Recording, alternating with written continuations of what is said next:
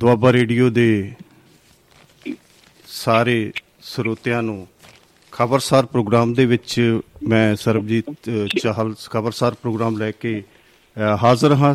ਦੋਸਤੋ, ਅੱਜ ਦਾ ਇਹ ਪ੍ਰੋਗਰਾਮ ਖਬਰਸਾਰ ਜਿਹੜਾ ਹੈ ਇਹ ਸੱਤ ਵਜੇ ਤੋਂ ਲੈ ਕੇ ਅੱਠ ਵਜੇ ਤੱਕ ਜਿਵੇਂ ਇਹ ਲਾਈਵ ਪ੍ਰੋਗਰਾਮ ਹੁੰਦਾ ਹੈ। ਕੁਛ ਤਕਨੀਕੀ ਕਾਰਨਾਂ ਕਰਕੇ ਪ੍ਰੋਗਰਾਮ ਲੇਟ ਸ਼ੁਰੂ ਹੋ ਰਿਹਾ ਅਤੇ ਇਸ ਕਰਕੇ ਉਸ ਚੀਜ਼ ਦੀ ਅਸੀਂ ਪਹਿਲਾਂ ਹੀ ਤੁਹਾਡੇ ਕੋਲੋਂ ਮਾਫੀ ਮੰਗ ਲਵਾਂਗੇ ਕਿਉਂਕਿ ਤਕਨੀਕੀ ਕਾਰਨ ਕੁਛ ਹੋ ਗਿਆ ਸੀ। ਸਭ ਤੋਂ ਪਹਿਲਾਂ ਦੁਆਬਾ ਰੇਡੀਓ ਦੇ ਖਬਰਸਾਰ ਪ੍ਰੋਗਰਾਮ ਦੇ ਵਿੱਚ ਸ਼ਾਮਲ ਸਾਰੇ ਸਰੋਤਿਆਂ ਨੂੰ ਮੇਰੇ ਵੱਲੋਂ ਯਾਨੀ ਸਰਬਜੀਤ ਸਿੰਘ ਚਾਹਲ ਵੱਲੋਂ ਸਤਿ ਸ਼੍ਰੀ ਅਕਾਲ, ਆਦਾਬ, ਨਮਸਕਾਰ। ਦੋਸਤੋ, ਅੱਜ ਮੇਰੇ ਨਾਲ ਜਿਵੇਂ ਅਕਸਰ ਹਰਬੰਸ ਹਿਉਂ ਜੀ ਲਾਈਨ 'ਤੇ ਹੁੰਦੇ ਨੇ, ਡਿਸਕਸ਼ਨ ਆਪਾਂ ਕਰਦੇ ਹਾਂ ਅਤੇ ਉਹ ਕਿਸੇ ਕਾਰਨ ਕਰਕੇ ਅੱਜ ਪ੍ਰੋਗਰਾਮ ਵਿੱਚ ਉਹ ਸ਼ਾਮਲ ਨਹੀਂ ਅਤੇ ਉਹਨਾਂ ਦੀ ਥਾਂ ਸਾਡੇ ਬਹੁਤ ਹੀ ਉੱਘੇ ਵਿਦਵਾਨ ਅਤੇ ਬਹੁਤ ਹੀ ਸੂਝ-ਬੂਝ ਰੱਖਣ ਵਾਲੇ ਅਖਬਾਰਾਂ ਦੇ ਕਾਲਮ ਨਵੀਸ ਰਵਿੰਦਰ ਚੋਟ ਜੀ ਜੋ ਫਗਵਾੜੇ ਤੋਂ ਨੇ, ਉਹ ਮੇਰੇ ਨਾਲ ਅੱਜ ਦੇ ਇਸ ਪ੍ਰੋਗਰਾਮ ਦੇ ਵਿੱਚ ਸ਼ਾਮਲ ਰਹਿਣਗੇ ਜੀ। ਮੈਂ ਸਵਾਗਤ ਕਰਦਾ ਜੀ ਰਵਿੰਦਰ ਚੋਟ ਜੀ ਦਾ। ਚਾਹਲ ਸਾਹਿਬ ਸਤਿ ਸ਼੍ਰੀ ਅਕਾਲ ਜੀ। ਦੁਆਬਾ ਰੇਡੀਓ ਦੇ ਸਾਰੇ ਸਰੋਤਿਆਂ ਨੂੰ ਮੇਰੀ ਬਹੁਤ ਪਿਆਰ ਭਰੀ ਸਤਿ ਸ਼੍ਰੀ ਅਕਾਲ। ਸਤਿ ਸ਼੍ਰੀ ਅਕਾਲ। ਅੱਜ ਅੱਜ ਤੁਸੀਂ ਮੈਨੂੰ ਸਰੋਤਿਆਂ ਦੇ ਅੱਗੇ ਰੂਬਰੂ ਹੋਣ ਦਾ ਮੌਕਾ ਦਿੱਤਾ, ਮੈਂ ਬਹੁਤ ਬਹੁਤ ਧੰਨਵਾਦੀ ਹਾਂ ਤੁਹਾਡਾ ਜੀ। ਤੁਸੀਂ ਇਸ ਕਾਬਲ ਹੋ ਕਿਉਂਕਿ ਤੁਸੀਂ ਦੁਆਬਾ ਰੇਡੀਓ ਦੇ ਨਾਲ ਪਹਿਲਾਂ ਹੀ ਵੀ ਵਾਬਸਤਾ ਹੋ। ਤੁਸੀਂ ਤੁਸੀਂ ਦੁਆਬਾ ਰੇਡੀਓ ਦੇ ਬਹੁਤ ਹੀ ਅੱਛੇ ਸਰੋਤੇ, ਬਹੁਤ ਹੀ ਅੱਛੇ ਬੁਲਾਰੇ ਤੁਸੀਂ ਹੋ। ਤੁਸੀਂ ਸਾਡੇ ਬਾਕੀ ਪ੍ਰੋਗਰਾਮਾਂ ਦੇ ਵਿੱਚ ਵੀ ਜਿਵੇਂ ਜ਼ਿੰਦਗੀਨਾਮਾ ਪ੍ਰੋਗਰਾਮ ਦੇ ਵਿੱਚ ਤੁਹਾਡੀ ਸ਼ਮੂਲੀਅਤ ਹੁੰਦੀ ਆ। ਤੁਹਾਡੇ ਅਕਸਰ ਹੀ ਸਾਡੇ ਦੁਆਬਾ ਰੇਡੀਓ ਦੇ ਮੰਚ ਦੇ ਉੱਤੋਂ ਤੁਹਾਡੇ ਲੇਖ ਪੜ੍ਹੇ ਜਾਂਦੇ ਨੇ, ਵਿਚਾਰੇ ਜਾਂਦੇ ਨੇ ਅਤੇ ਉਹਨਾਂ 'ਤੇ ਪੂਰਾ ਗੌਰ ਕਰਦਾ ਲੋਕ ਤੁਹਾਡੇ ਜਿਹੜੇ ਸਾਡੇ ਵੀ ਸਰੋਤੇ ਨੇ, ਦੁਆਬਾ ਰੇਡੀਓ ਦੇ ਸਰੋਤੇ ਨੇ, ਤੁਹਾਡਾ ਉਹ ਬਹੁਤ ਸਤਿਕਾਰ ਕਰਦੇ ਨੇ। ਸੋ ਅੱਜ ਮੈਂ ਤੁਹਾਡੇ ਨਾਲ ਜਿਹੜੇ ਕਿ ਤੁਸੀਂ ਬਹੁਤ ਹੀ ਡੂੰਘੀ ਸੋਚ ਰੱਖਦੇ ਹੋ ਕਿ ਜਿਵੇਂ ਇਹ ਬਹੁਤ ਹੀ ਚਰਚਿਤ ਹੈ ਜਿਹੜੀ ਅੱਜ ਐਰਕਾਂ ਆਬਕਾਰੀ ਨੀਤੀ ਜਿਹੜੀ ਬਣੀ ਆ, ਇਹ ਬੜੀ ਚਰਚਾ ਵਿੱਚ ਹੈ। ਇਹਦੇ ਵਿੱਚ ਬਹੁਤ ਸਾਰੇ ਵਿਵਾਦ ਆ ਰਹੇ ਨੇ ਜਿਹੜੇ ਇਹ ਕਦੀ ਨਹੀਂ ਸੀ ਹੋਇਆ ਕਿ ਜਿਹੜੇ ਸ਼ਰਾਬ ਦੇ ਠੇਕੇਦਾਰ ਨੇ ਉਹ ਕਦੀ ਹੜਤਾਲ 'ਤੇ ਚਲੇ ਜਾਣ ਜਾਂ ਉਹ ਪ੍ਰੋਟੈਸਟ ਕਰਨ ਜਾਂ ਉਹ ਜਿਵੇਂ ਨੜਿਨਵੇਂ ਪੁਆਇੰਟਾਂ ਦੇ ਉੱਪਰ ਉਹ ਆਪਣੀ ਦਾਅਵੇਦਾਰੀ ਹੀ ਨਾ ਜਤਾਉਣ।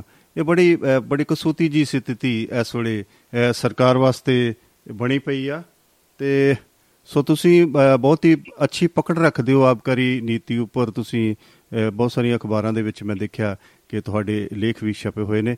ਸੋ ਮੈਂ ਸਭ ਤੋਂ ਪਹਿਲਾਂ ਸਿੱਧਾ ਹੀ ਰੁਖ ਕਰਦਾ ਕਿ ਜਿਹੜੇ ਤੁਹਾਡਾ ਆਬਕਾਰੀ ਨੀਤੀ ਬਾਰੇ ਕੀ ਤੁਹਾਡੀ ਤੁਸੀਂ ਨੀਤੀ ਜਿਹੜੀ ਅਪਣਾਈ ਆ ਕਿ ਉਹ ਕਿਸ ਤਰ੍ਹਾਂ ਦੀ ਹੈ, ਕਿਵੇਂ ਤੁਸੀਂ ਸਾਰੀ ਪਿੱਛੇ ਤੋਂ ਕਿਵੇਂ ਇਹ ਆਬਕਾਰੀ ਨੀਤੀਆਂ ਚੱਲਦੀਆਂ ਸੀ, ਹੁਣ ਇਹਦੇ ਵਿੱਚ ਜਿਹੜੀ ਮੌਜੂਦਾ ਪਸੂੜੀ ਪਈ ਆ ਇਹ ਕਿਉਂ ਪਈ ਆ ਜਾਂ ਕੀ ਗੱਲਾਂ ਬਾਤਾਂ ਨੇ। ਸੋ ਸਿੱਧਾ ਹੀ ਮੈਂ ਤੁਹਾਡੇ ਵੱਲ ਰੁਖ ਕਰਦਾ ਕਿ ਉਹ ਆਬਕਾਰੀ ਨੀਤੀ ਉੱਪਰ ਜੋ ਤੁਹਾਡੀ ਚਰਚਾ ਤੁਸੀਂ ਪਹਿਲਾਂ ਅਖਬਾਰਾਂ ਵਿੱਚ ਜਾਂ ਰਸਾਲਿਆਂ ਵਿੱਚ ਜਾਂ ਤੁਸੀਂ ਨਿੱਜੀ ਤੌਰ ਦੇ ਉੱਤੇ ਚੈਨਲਾਂ ਦੇ ਉੱਪਰ ਕੀਤੀ ਹੈ, ਮੈਂ ਚਾਹਾਂਗਾ ਕਿ ਉਹ ਤੇ ਤੁਸੀਂ ਦਸ ਵੀਹ ਮਿੰਟ ਸਾਡੇ ਨਾਲ ਉਸੇ 'ਤੇ ਚਰਚਾ ਕਰੋ ਜੀ। ਰਵਿੰਦਰ ਜੀ ਬਹੁਤ ਬਹੁਤ ਧੰਨਵਾਦ ਜੀ। ਜੀ, ਇਹ ਪੰਜਾਬ ਦੀ ਜਿਹੜੀ ਨਵੀਂ ਆਬਕਾਰੀ ਨੀਤੀ ਇਹਨਾਂ ਨੇ ਲਿਆਂਦੀ ਹੈ ਇਸ ਸਾਲ ਦੇ ਵਿੱਚ ਜੀ, ਇਹਨਾਂ ਨੇ ਤਾਂ ਸਰਕਾਰ ਨੇ ਤਾਂ ਆਪਣੇ ਜਿੱਥੋਂ ਇੱਦਾਂ ਕੀਤਾ ਵੀ ਅਸੀਂ ਬਹੁਤ ਅੱਛੀ ਨੀਤੀ ਲਿਆਏ ਆ ਔਰ ਇਹਦੇ ਨਾਲ ਸਾਰਿਆਂ ਨੂੰ ਫਾਇਦਾ ਹੋਏਗਾ ਜੀ। ਤੇ ਇਹਦੇ ਚ ਸਾਰਿਆਂ ਤੋਂ ਪਹਿਲਾਂ ਤਾਂ ਜਿਹੜੀ ਗੱਲ ਹੋਣੀ ਵੀ ਸ਼ਰਾਬ ਦੀ ਬਹੁਤ ਸਸਤੀ ਹੋ ਜਾਣੀ ਆ, ਪੰਜਾਹ ਪਰਸੈਂਟ ਸਸਤੀ ਮਿਲੇਗੀ ਔਰ ਹਰ ਬੰਦੇ ਨੂੰ ਇਹਦਾ ਚਾਅ ਚੜ ਗਿਆ ਪੀਣ ਵਾਲਿਆਂ ਨੂੰ। ਬਿਲਕੁਲ ਜੀ, ਬਿਲਕੁਲ ਮੌਜਾਂ ਕਰਾਂਗੇ ਨਾ। ਹਾਂ, ਕੱਤੀ ਕੱਤੀ ਨੂੰ ਪਹਿਲਾਂ ਠੇਕੇ ਪਹਿਲਾਂ ਕੱਤੀ ਨੂੰ ਠੇਕੇ ਟੁੱਟਦੇ ਹੁੰਦੇ ਤੇ ਵਿਆਹ ਜਿੰਨਾ ਚਾਅ ਹੁੰਦਾ ਸੀਗਾ ਜੀ। ਹਾਂਜੀ ਹਾਂਜੀ ਹਾਂਜੀ ਹਾਂਜੀ ਉਹ ਕੋਟਾ ਜਿਹੜਾ ਇਸ ਸਾਲ ਦਾ ਹੁੰਦਾ ਸੀ ਉਹ ਇਸੇ ਸਾਲ ਦੇ ਵਿੱਚ ਇਹਨਾਂ ਨੇ ਖਤਮ ਕਰਨਾ ਹੁੰਦਾ ਸੀ ਤੇ ਉਹ ਕੱਤੀ ਨੂੰ ਫਿਰ ਜਿਹੜਾ ਬਚਿਆ ਹੁੰਦਾ ਸੀ ਉਹ ਘੱਟ ਰੇਟ ਤੇ ਕੱਢ ਦਿੰਦੇ ਸੀਗੇ। ਤੇ ਇਸ ਵਾਰੀ ਵੀ ਇਸ ਵਾਰੀ ਇਹਨਾਂ ਨੇ ਆਹ ਪੰਦਰਾਂ ਦਿਨ ਪਹਿਲਾਂ ਹੀ ਰੇਟ ਘਟਾ ਤੇ ਜਦੋਂ ਆ ਪੋਲਿਸੀ ਆਈ ਹੈ ਨਾ, ਉਹਨਾਂ ਨੂੰ ਲੱਗਿਆ ਵੀ ਹੋ ਸਕਦਾ ਸਾਡੇ ਤੋਂ ਠੇਕੇ ਅੱਗੇ ਨਾ ਲਏ ਜਾਣ ਤੇ ਸਾਡਾ ਜਿਹੜਾ ਕੋਟਾ ਪਿਆ ਆ, ਸਾਡੇ ਕੋਲ ਜੋ ਸ਼ਰਾਬ ਪਈ ਆ, ਉਹ ਸਾਨੂੰ ਸਰਕਾਰ ਨੂੰ ਸਰੈਂਡਰ ਕਰਨੀ ਪਏਗੀ। ਇਸ ਕਰਕੇ ਘੱਟ ਰੇਟ ਤੇ ਕੱਢ ਦੋ। ਤੁਸੀਂ ਹੁਣ ਵੀ ਦੇਖੋ, ਹੁਣ ਵੀ ਮਤਲਬ ਜਿਹੜੇ ਪਹਿਲਾਂ ਰੇਟ ਸੀਗੇ ਉਹਦੇ ਨਾਲੋਂ ਤਕਰੀਬਨ ਅੱਧ ਰੇਟ ਤੇ ਸ਼ਰਾਬ ਵਿਕ ਰਹੀ ਆ। ਬਿਲਕੁਲ, ਤੁਸੀਂ ਅੰਦਾਜ਼ਾ ਲਗਾ ਸਕਦੇ ਹੋ। ਤੇ ਇਹਦੇ ਚ ਮਤਲਬ ਕਹਿਣ ਦਾ ਇਹ ਸੀਗਾ ਵੀ ਜਿਹੜਾ ਦੇਸੀ ਸ਼ਰਾਬ ਹੈ ਨਾ, ਆਮ ਕਰਕੇ ਦੇਖਿਆ ਜਾਂਦਾ ਵੀ, ਮੈਂ ਜਿੱਥੇ ਵੀ ਕਿਤੇ ਐਕਸਾਈਜ਼ ਡਿਊਟੀ ਹੋ ਰਿਹਾ ਹਾਂ, ਅਸੀਂ ਦੇਖਦੇ ਹੁੰਦੇ ਸੀ ਜਦੋਂ ਕਿਤੇ ਬਾਹਰ ਜਾਣਾ, ਦੇਖਾਂ ਠੇਕਿਆਂ ਤੇ ਸਵੇਰੇ ਸੱਤ ਵਜੇ ਹਾਂਜੀ ਸੱਤ ਵਜੇ ਸਾਢੇ ਸੱਤ ਵਜੇ ਆਮ ਲੇਬਰ ਕਲਾਸ ਨੇ ਆਉਣਾ, ਉਹਨਾਂ ਨੇ ਜੀ ਪਾਈਆ ਉੱਥੋਂ ਪਕੜਨਾ ਤੇ ਅੰਦਰ ਸੁੱਟਣਾ ਤੇ ਚਲੇ ਜਾਣਾ ਆਪਣੇ ਕੰਮ ਤੇ। ਮਤਲਬ ਜਿੰਨੀ ਦੇਸੀ ਸ਼ਰਾਬ ਆ ਉਹ ਸਾਰੀ ਲੇਬਰ ਕਲਾਸ ਪੀਂਦੀ ਸੀ।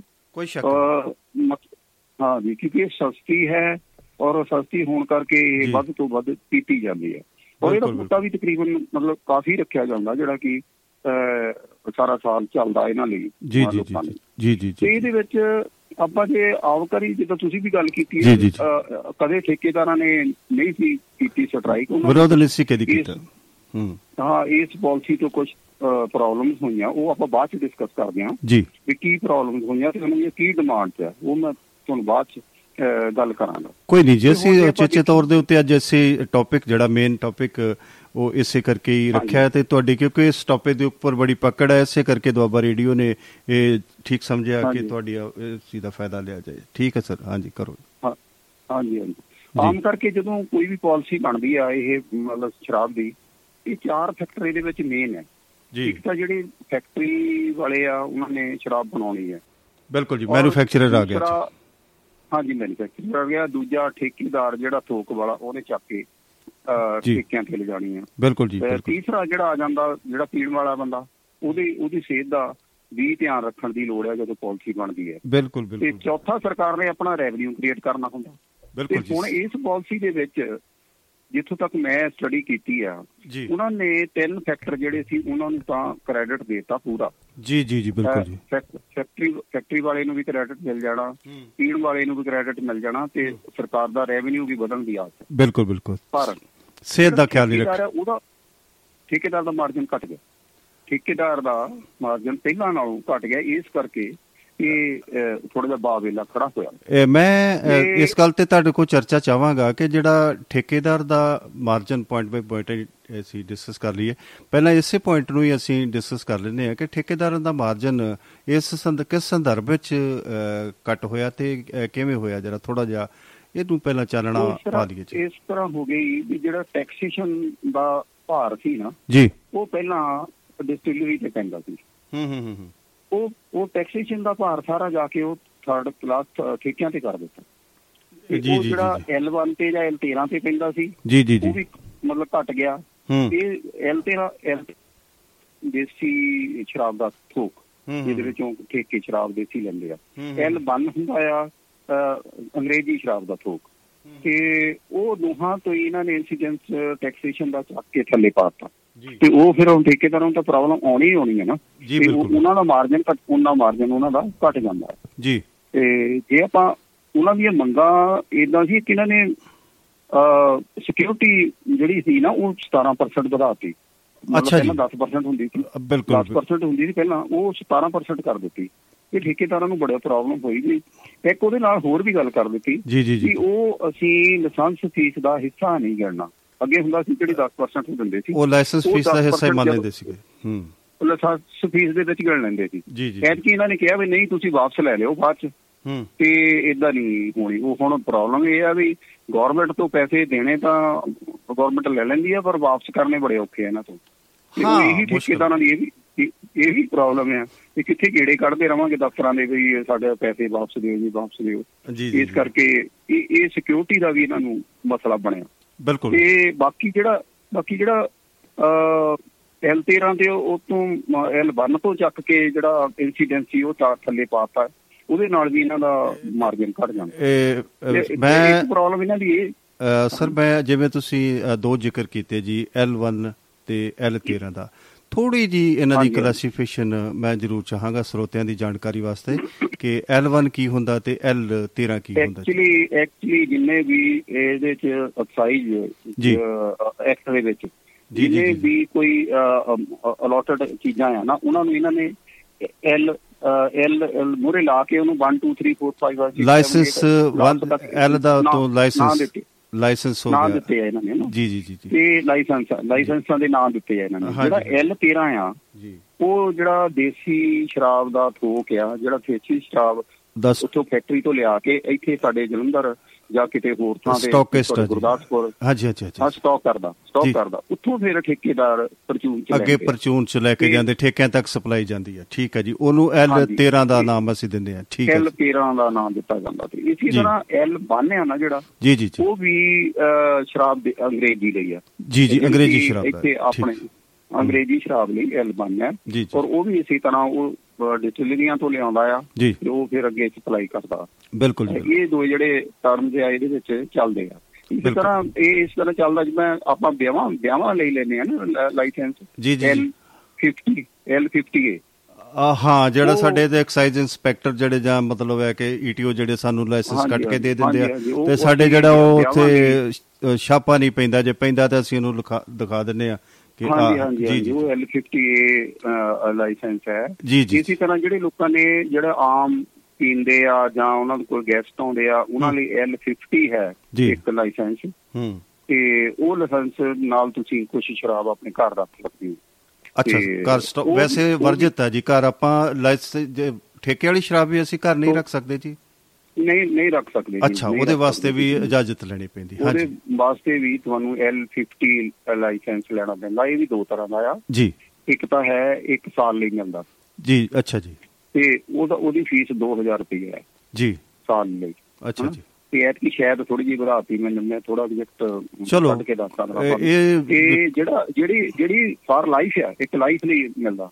ਅੱਛਾ ਜੀ, ਫਿਫਟੀ ਉਹ ਤੁਸੀਂ ਵੀਹ ਹਜ਼ਾਰ ਰੁਪਇਆ ਜਮ੍ਹਾਂ ਕਰਵਾਓ ਤੇ ਆਪਣੇ ਉਹਦੇ ਨਾਲ ਤੁਹਾਡੀਆਂ ਰਿਟਰਨ ਦੀਆਂ ਕਾਪੀਆਂ ਕੁਛ ਹੋਰ ਇੱਕ ਦੋ ਰਿਕੁਆਇਰਮੈਂਟ ਹੈ ਉਹ ਦੇ ਕੇ ਤੁਸੀਂ ਉਹ ਐਕਸਾਈਜ਼ ਡਿਪਾਰਟਮੈਂਟ ਤੋਂ ਲਾਇਸੈਂਸ ਲੈ ਸਕਦੇ ਆ, ਔਰ ਤੁਹਾਡੀ ਸਾਰੀ ਲਾਈਫ ਤੁਸੀਂ ਸ਼ਰਾਬ ਘਰ ਰੱਖ ਸਕਦੇ ਹੋ ਔਰ ਪੀਣ ਲਈ ਆਪਣਾ। ਪਰ ਉਹਦੇ ਉਹਦੀ ਸ਼ਰਤ ਇਹ ਹੈ ਵੀ ਤੁਸੀਂ ਦੇਖ ਨਹੀਂ ਸਕਦੇ, ਯਾਨੀ ਕਿ ਤੁਸੀਂ ਆਪਣੇ ਪੀਣ ਵਾਸਤੇ ਜਿਹੜਾ ਕੋਟਾ ਹੈ ਉਹ ਆਪਣੇ ਗੈਸਟਾਂ ਵਾਸਤੇ ਤੁਸੀਂ ਕੋਟਾ ਘਰ ਰੱਖ ਸਕਦੇ ਹੋ, ਆਪਣੇ ਗੈਸਟ ਵਾਸਤੇ ਤੁਸੀਂ ਘਰ ਰੱਖ ਸਕਦੇ ਹੋ। ਉਹਦੇ ਤੁਹਾਡੇ ਲਈ ਕੋਈ ਪ੍ਰੋਬਲਮ ਨਹੀਂ ਆਏਗੀ। ਜੇ ਕੋਈ ਚੈੱਕ ਵੀ ਕਰਦਾ ਹੈ ਤਾਂ ਤੁਸੀਂ ਲਾਇਸੈਂਸ ਦਿਖਾਓ ਤੇ ਤੁਹਾਨੂੰ ਕੋਈ ਪ੍ਰੋਬਲਮ ਨਹੀਂ ਖੜੀ ਕਰਨਗੇ, ਜਿੱਦਾਂ ਕਿ ਅਰੈਸਟ ਵੀ ਕਰਨਗੇ ਜਾਂ ਸ਼ਰਾਬ ਨਹੀਂ ਚੱਕਣਗੇ, ਇੱਦਾਂ ਦੀ ਕੋਈ ਗੱਲ ਨਹੀਂ ਹੋਈ।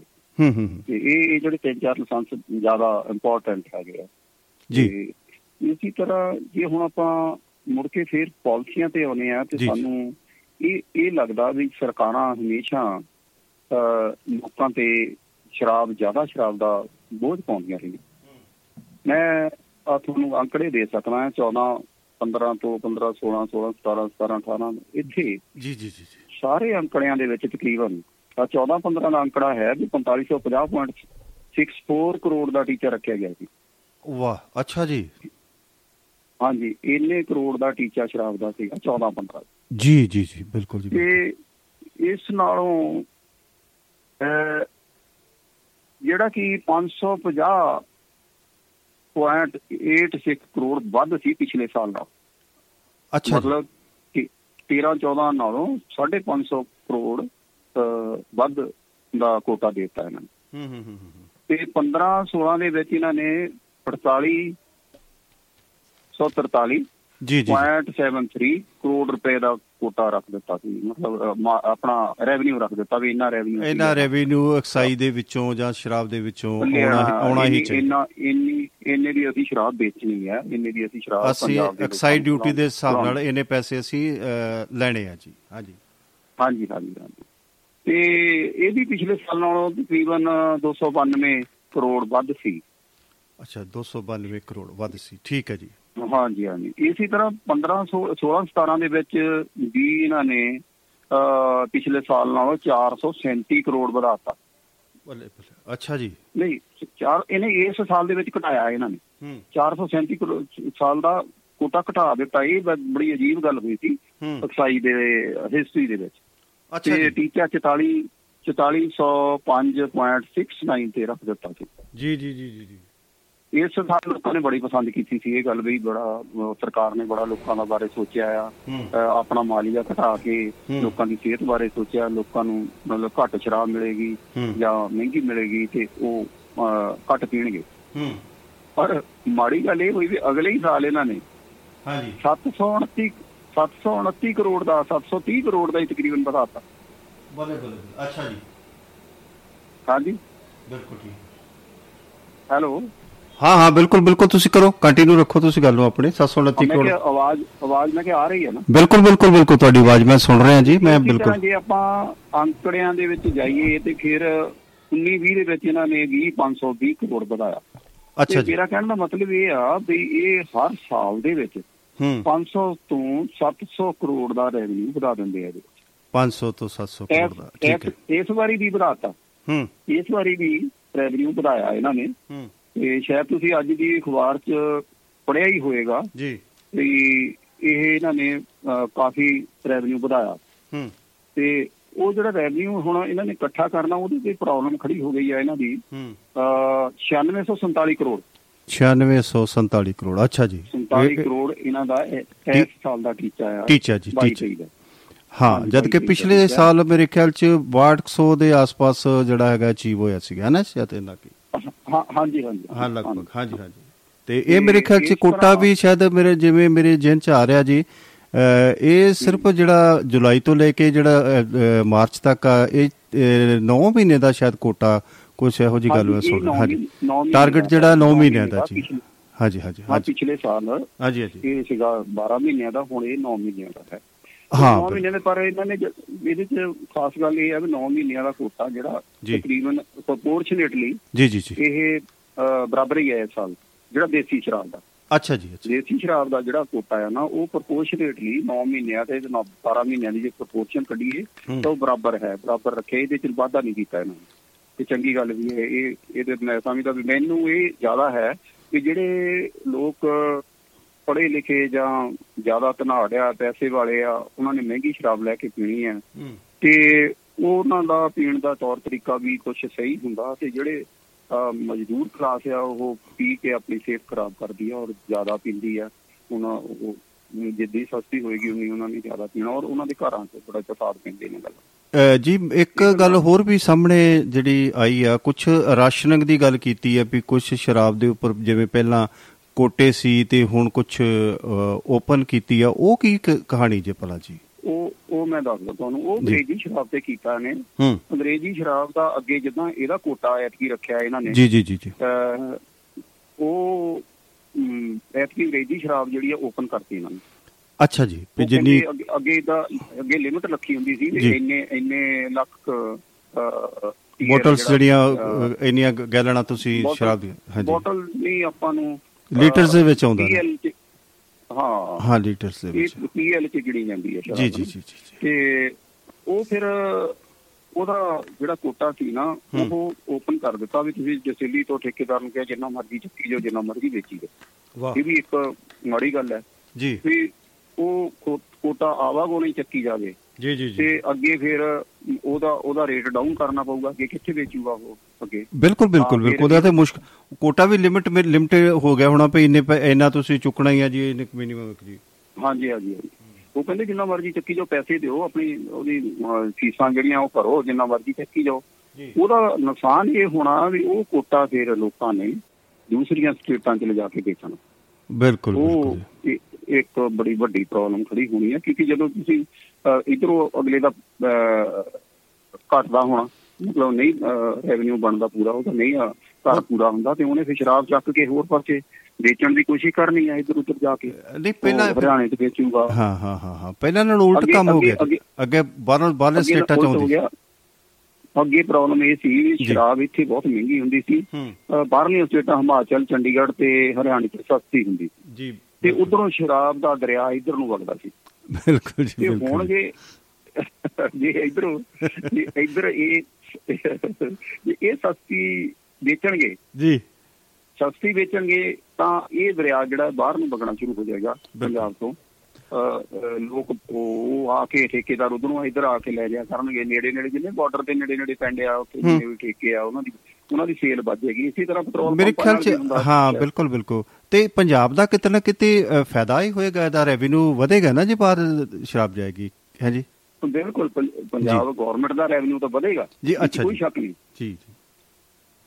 ਗੌਰਮੈਂਟ ਦਾ ਰੈਵਨਿਊ ਵਧੇਗਾ, ਪਰ ਜਿਹੜੀਆਂ ਪ੍ਰੋਬਲਮ ਚ ਉਹਦਾ ਤਾਂ ਵੈਸੇ ਹੁਣ ਇਹਨਾਂ ਨੇ ਸਿਕਿਉਰਿਟੀ ਬੜੀ ਵਧਾਤੀ। ਉਹ ਮੇਰੇ ਖਿਆਲ ਸੀ ਆਰ ਪੀ ਦਾ ਪਤਾ ਨੀ ਕਿਹੜੀ ਫੋਰਸ ਵਾਧਾ, ਹਾਂ ਦੋ ਕੁ ਹਜ਼ਾਰ ਮੇਰੇ ਖਿਆਲ ਪਤਾ ਨੀ ਦੋ ਹਜ਼ਾਰ ਕੇ ਦੋ ਹਜ਼ਾਰ ਦੋ ਹਜ਼ਾਰ ਇੰਪਲਾਈਜ਼ ਜਿਹੜੇ ਨੇ ਉਹ ਡਿਪਿਊਟ ਕੀਤੇ ਹੋਏ ਨੇ ਪ੍ਰੋਟੈਕਸ਼ਨ ਵਾਸਤੇ ਕਿ ਜਿਹੜਾ ਸਿਰਫ ਸਪੈਸ਼ਲੀ ਐਕਸਾਈਜ਼ ਦੇ ਜਿਹੜੀ ਹੈਗੀਆਂ ਨੇ ਵੀ ਉਹ ਆਦਾਨ ਪ੍ਰਦਾਨ ਜਿਹੜਾ ਹੈ ਬਾਹਰਲੀਆਂ ਸਟੇਟਾਂ ਦੇ ਵਿੱਚ ਨਾ ਹੋਵੇ। ਹਾਂਜੀ ਹਾਂਜੀ ਹਾਂਜੀ ਹਾਂਜੀ ਇਹਦੇ ਵਿੱਚ ਦੋ ਨੰਬਰ ਦੀ ਸ਼ਰਾਬ ਜਿਹੜੀ ਆਉਂਦੀ ਆ ਇੱਧਰ ਉਧਰੋਂ, ਇਹ ਤਿੰਨ ਤਿੰਨ ਤਰ੍ਹਾਂ ਦੀ ਸ਼ਰਾਬ ਆਪਣੇ ਵਿਕਦੀ ਹੈ। ਇੱਕ ਤਾਂ ਇੱਕ ਨੰਬਰ ਦੀ ਹੈ ਜਿਹੜੀ ਜਿਹੜੀ ਡਿਸਟਿਲਰੀ ਤੋਂ ਐਕਸਾਈਜ਼ ਪੇ ਕਰਕੇ ਠੇਕੇਦਾਰ ਲੈ ਕੇ ਆਉਂਦੇ। ਇਹ ਬਿਲਕੁਲ ਨੰਬਰ ਬੜੇ ਕਾਊਂਟ ਕਰਦੇ ਜੀ, ਦਸ ਤੱਕ ਜਾਂਦੇ ਨੇ ਉਹ ਖਤਰਨਾਕ ਨੰਬਰ ਆਉਂਦੇ, ਇੱਕ ਨੰਬਰ ਤੇ ਦੋ ਨੰਬਰ ਤਿੰਨ ਨੰਬਰ। ਤਿੰਨ ਨੰਬਰ ਦੀ ਜਿਹੜੀ ਸ਼ਰਾਬ ਲੋਕ ਉਹ ਜਿਹੜੀ ਆਪਣੇ ਘੋੜੀਆਂ ਤੇ ਵਿਕਦੀ ਆ, ਇੱਧਰ ਉਧਰ ਆਉਂਦੀ ਆ ਮਸ਼ਕਾਂ ਪਾ ਕੇ ਮਸ਼ਕਾਂ ਪਾ ਕੇ ਦਰਿਆਵਾਂ ਦੇ ਵਿੱਚੋਂ ਕੱਢ ਕੱਢ ਕੇ ਪਾ ਕੇ ਵਿਕਦੀ, ਉਹ ਤਿੰਨ ਨੰਬਰ ਦੀ ਆਪਾਂ ਗਿਣਦੇ ਆ। ਜੀ ਜੀ ਜੀ ਜੀ ਇੱਕ ਨਾ ਇੱਕ ਨਾ ਇੱਧਰ ਇੱਕ ਪਿੰਡ ਹੈਗਾ ਆਪਣੇ ਪਠਾਨਕੋਟ ਰੋਡ ਤੇ, ਹੁਣ ਮੈਂ ਨਾਂ ਭੁੱਲ ਗਿਆ ਉਹਨੂੰ ਉਹਨੂੰ ਨਾ ਚੰਡੀਗੜ੍ਹ ਡੀਡਾ ਡੀਡਾ ਡੀਡਾ ਉਹ ਨਹੀਂ ਚੰਡੀਗੜ੍ਹ ਹੀ ਕਹਿੰਦੇ ਉਹਨੂੰ, ਕਿਉਂਕਿ ਉੱਥੋਂ ਵੀ ਸ਼ਰਾਬ ਓਨੀ ਸਪਲਾਈ ਹੁੰਦੀ ਸੀ ਜਿਹੜੀ ਚੰਡੀਗੜ੍ਹ ਆਉਂਦੀ ਸੀ। ਇੱਥੋਂ ਵੀ ਲੋਕ ਬਹੁਤ ਲੈ ਕੇ ਉਹ ਦੇਸੀ ਲੈ ਕੇ ਆਉਂਦੇ ਸੀ, ਇਹ ਉਹ ਦੂਜੀ ਮਤਲਬ ਦੇਸੀ ਠੇਕਿਆਂ ਦੀ ਹੁੰਦੀ ਸੀ। ਹਾਂਜੀ ਹਾਂਜੀ ਇਸ ਤਰ੍ਹਾਂ ਦਾ ਇਹ ਮਾਡਲ ਜਿਹੜਾ ਇਹਨਾਂ ਨੇ ਲਿਆ, ਇਹਦੇ 'ਚ ਬਹੁਤ ਚੰਗੀਆਂ ਗੱਲਾਂ ਵੀ ਹੈ ਕਿਉਂਕਿ ਗੌਰਮੈਂਟ ਨੂੰ ਤਾਂ ਰੈਵਨਿਊ ਵਧੀਆ ਆ ਜਾਣਾ। ਇਹਦੇ 'ਚ ਕੋਈ ਸ਼ੱਕ ਨਹੀਂ। ਮੇਰੇ ਖਿਆਲ ਜੇ ਆਪਾਂ ਸਭ ਤੋਂ ਪਹਿਲਾਂ ਜੇ ਅਸੀਂ ਪੰਜਾਬ ਦਾ ਜਿਵੇਂ ਕਿ ਪੰਜਾਬ ਦੀ ਜਿਹੜੀ ਆਰਥਿਕ ਸਥਿਤੀ ਆ ਉਹ ਬੜੀ ਡਾਵਾਂਡੋਲ ਹੋਈ ਪਈ ਆ, ਤੇ ਕਿਤੇ ਨਾ ਕਿਤੇ ਪੰਜਾਬ ਨੂੰ ਬਹੁਤਾ ਰੈਵਨਿਊ ਇੱਧਰੋਂ ਹੀ ਮਿਲਦਾ ਹੈ, ਤੇ ਚਲੋ ਜੇ ਕੋਈ ਥੋੜ੍ਹੀ ਬਹੁਤੀ ਰਾਹਤ ਮਿਲੇ ਤੇ ਚੰਗੀ ਗੱਲ ਆ। ਹਾਂਜੀ ਪਲੀਜ਼ ਇਹ 'ਚ ਚਾਲ ਸਾਹਿਬ ਬੜੀ ਇੱਕ ਟੈਕਨੀਕਲ ਗੱਲ ਆ ਵੀ ਇਹ ਇੱਕ ਇਹਦਾ ਜਿਹੜਾ ਰੈਵਨਿਊ ਨਾ ਸ਼ਰਾਬ ਦਾ ਉਹ ਡਾਇਰੈਕਟ ਸਾਡੇ ਪੰਜਾਬ ਦੀ ਖਜ਼ਾਨੇ 'ਚ ਆਉਂਦਾ, ਇਕਨੋਮੀ ਇਫੈਕਟ ਕਰਦਾ ਜੀ। ਠੀਕ ਹੈ ਜੀ, ਠੀਕ ਹੈ। ਨਹੀਂ ਨਹੀਂ ਇਹ ਸਿੱਧਾ ਸਾਡੇ ਖਜ਼ਾਨੇ 'ਚ ਆਉਂਦਾ, ਆਪਣੇ ਖਜ਼ਾਨੇ 'ਚ ਆਉਂਦਾ, ਇਹਦੇ 'ਚ ਕੋਈ ਸੈਂਟਰ ਦਾ ਜਾਂ ਹੋਰ ਕਿਸੇ ਦਾ ਨਾ ਨਾ ਉਹਦੇ 'ਚ ਕੋਈ ਰੌਲਾ ਨਹੀਂ ਖਜ਼ਾਨੇ ਦਾ, ਉਹਨਾਂ ਦਾ ਸੈਂਟਰ ਵਾਲਿਆਂ ਦਾ ਕੋਈ ਰੌਲਾ ਨਹੀਂ। ਜਿੱਦਾਂ ਜੀ ਐਸ ਟੀ ਹੈ, ਜੀ ਐਸ ਟੀ ਪਹਿਲਾਂ ਉਹਨਾਂ ਕੋਲ ਜਾਂਦਾ ਚੰਡੀ ਦਿੱਲੀ ਜਾਂਦਾ, ਹਾਂਜੀ ਦਿੱਲੀ ਤੋਂ ਬਾਅਦ ਉਹ ਵੰਡ ਕੇ ਫਿਰ ਸਟੇਟਾਂ ਠੰਡਾ ਹੋ ਕੇ ਉੱਥੋਂ ਆਉਂਦਾ ਜੀ। ਹਾਂਜੀ ਠੰਡਾ ਹੋ ਕੇ ਉੱਥੋਂ ਆਉਂਦਾ, ਠੰਡਾ ਹੋ ਕੇ ਜਾਂ ਗਿੱਲਾ ਮੋਦੀ ਸਾਹਿਬ ਦੇ ਹੱਥ ਲਵਾ ਕੇ ਆਉਂਦਾ ਜੀ। ਹਾਂਜੀ ਕਈ ਵਾਰ ਗਿੱਲਾ ਕਰਕੇ ਵੀ ਭੇਜਦੇ ਆ ਤੇ ਫੂਕਾ ਮਾਰ ਕੇ ਸੁਕਾਉਣਾ ਪੈਂਦਾ। ਬਿਲਕੁਲ ਠੀਕ ਹੈ ਜੀ, ਬਿਲਕੁਲ ਠੀਕ ਹੈ।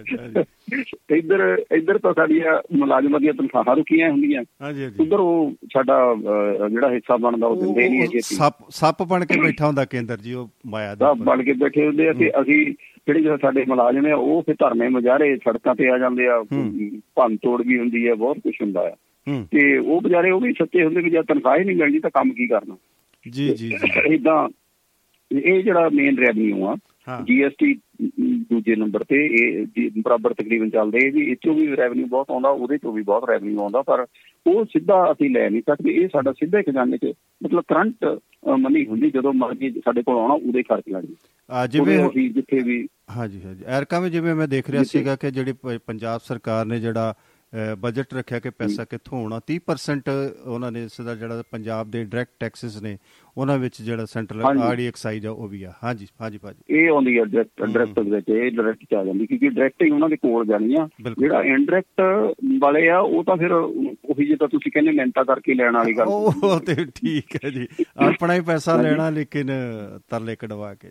ਹੁਣ ਇਹਨਾਂ ਨੇ ਇਹਨਾਂ ਨੇ ਸਕੀਮ ਬੜੀ ਸੋਹਣੀ ਬਣਾਈ ਇਹਦੇ ਵਿੱਚ ਕਿ ਜਿਹੜਾ ਨੌ ਮਹੀਨਿਆਂ ਦਾ ਕੋਟਾ ਆ ਨਾ ਉਹ ਹਰ ਮਹੀਨੇ ਜਿਹੜਾ ਠੇਕੇਦਾਰ ਆ ਉਹ ਗਿਆਰਾਂ ਪਰਸੈਂਟ ਚੱਕੇਗਾ। ਗਿਆਰਾਂ ਮਤਲਬ ਨੜਿਨਵੇਂ ਹੋ ਜਾ ਗਿਆਰਾਂ ਨੌ ਨੜਿਨਵੇਂ ਹੋ ਗਿਆ ਨਾ, ਇੱਕ ਪਰਸੈਂਟ ਵੱਧ ਗਿਆ ਸੀ, ਉਹ ਇਹਨਾਂ ਨੇ ਇੱਕ ਇੱਕ ਸਾਲ ਦੇ ਇੱਕ ਮਹੀਨੇ ਦੇ ਵਿੱਚ ਬਾਰਾਂ ਪਰਸੈਂਟ ਕਰ ਦਿੱਤਾ। ਉਹ ਕੋਈ ਮੰਤਰੀ ਉਹ ਕੋਈ ਮੰਤਰੀ ਫਸ ਜਾਏਗਾ ਇੱਕ ਪਰਸੈਂਟ ਕਮਿਸ਼ਨ ਲੈਣ ਦੇ ਚੱਕਰ 'ਚ। ਜਿਹੜਾ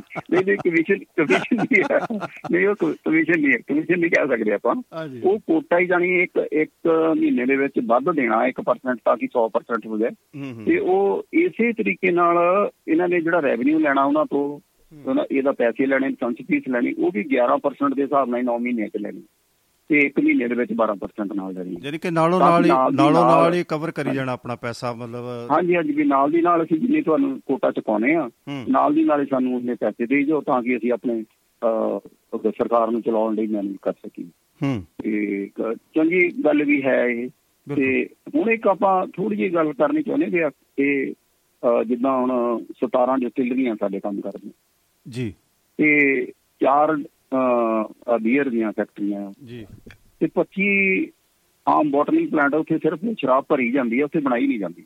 ਕੰਟੇਨਰ ਚਲਾ ਜਾਂਦਾ, ਕੰਟੇਨਰ ਚਲਾ ਜਾਂਦਾ ਤਾਂ ਉੱਥੇ ਉੱਥੇ ਭਰ ਦਿੰਦੇ ਨੇ। ਹਾਂਜੀ ਹਾਂ, ਉਹ ਸ਼ਰਾਬ ਭਰ ਦਿੰਦੇ ਆ, ਉਹਦੇ ਵਿੱਚ ਸਿਰਫ ਬੋਟਲਿੰਗ ਪਾਈ। ਅਤੇ ਹੁਣ ਇਹਨਾਂ ਨੇ ਕੋਈ ਮਾਲਟ ਮੈਨੂਫੈਕਚਰਰ ਨੂੰ ਵੀ ਲਾਇਸੈਂਸ ਦੇਣ ਦੀ ਤਜਵੀਜ਼ ਰੱਖੀ ਹੈ ਇਸ ਵਾਰ। ਅਤੇ ਹੁਣ ਆਪਣੇ ਜਿਹੜੇ ਗਰੁੱਪ ਇੱਕ ਸੌ ਸਤੱਤਰ ਸੀਗੇ, ਉਹਨਾਂ ਦੇ ਵਿੱਚੋਂ ਜਿੱਦਾਂ ਤੁਸੀਂ ਵੀ ਪੜ੍ਹਿਆ ਅਖਬਾਰ ਦੇ ਵਿੱਚ, ਨੜਿਨਵੇਂ ਨੜਿਨਵੇਂ ਤਾਂ ਜੇ ਰਹਿ ਗਏ ਵਿਕਣ ਤੋਂ, ਨੜਿਨਵੇਂ ਤੋਂ ਉਹਨਾਂ 'ਤੇ ਉਹਨਾਂ 'ਤੇ ਹੁਣ ਇਹਨਾਂ ਨੇ ਪੰਜ ਪਰਸੈਂਟ ਜਿਹੜੀ ਉਹ ਘਟਾ ਦਿੱਤੀ ਘਟਾ ਦਿੱਤੀ ਹੁਣ ਉਹ ਕਲੈਸ਼ ਕਲੇਸ਼ ਪੈ ਗਿਆ ਵੀ ਜਿਹਨਾਂ ਨੇ ਪਹਿਲਾਂ ਲੈ ਲਏ ਨੇ, ਜਿੱਤੇ ਸੀ ਟੈਂਡਰ ਦਿੱਤੇ ਆ ਜਿਹਨਾਂ ਨੇ, ਉਹਨਾਂ ਨੇ ਮਹਿੰਗੇ ਲੈ ਲਏ ਵੀ ਉਹਨਾਂ ਦਾ ਪੰਜ ਪਰਸੈਂਟ ਮੁੜੂਗਾ ਜਾਂ ਨਹੀਂ ਮੁੜੂਗਾ। ਹਜੇ ਠੇਕੇਦਾਰ ਅੜੇ ਹੋਆ, ਕਹਿੰਦੇ ਦਸ ਪਰਸੈਂਟ ਘਟਾਓ। ਖੂਹ ਚਿੱਟ ਪੈ ਗਈ, ਹੁਣ ਸੁੱਕੀ ਨਿਕਲਦੀ ਕਿ ਨਹੀਂ ਨਿਕਲਦੀ ਹੈ ਨਾ।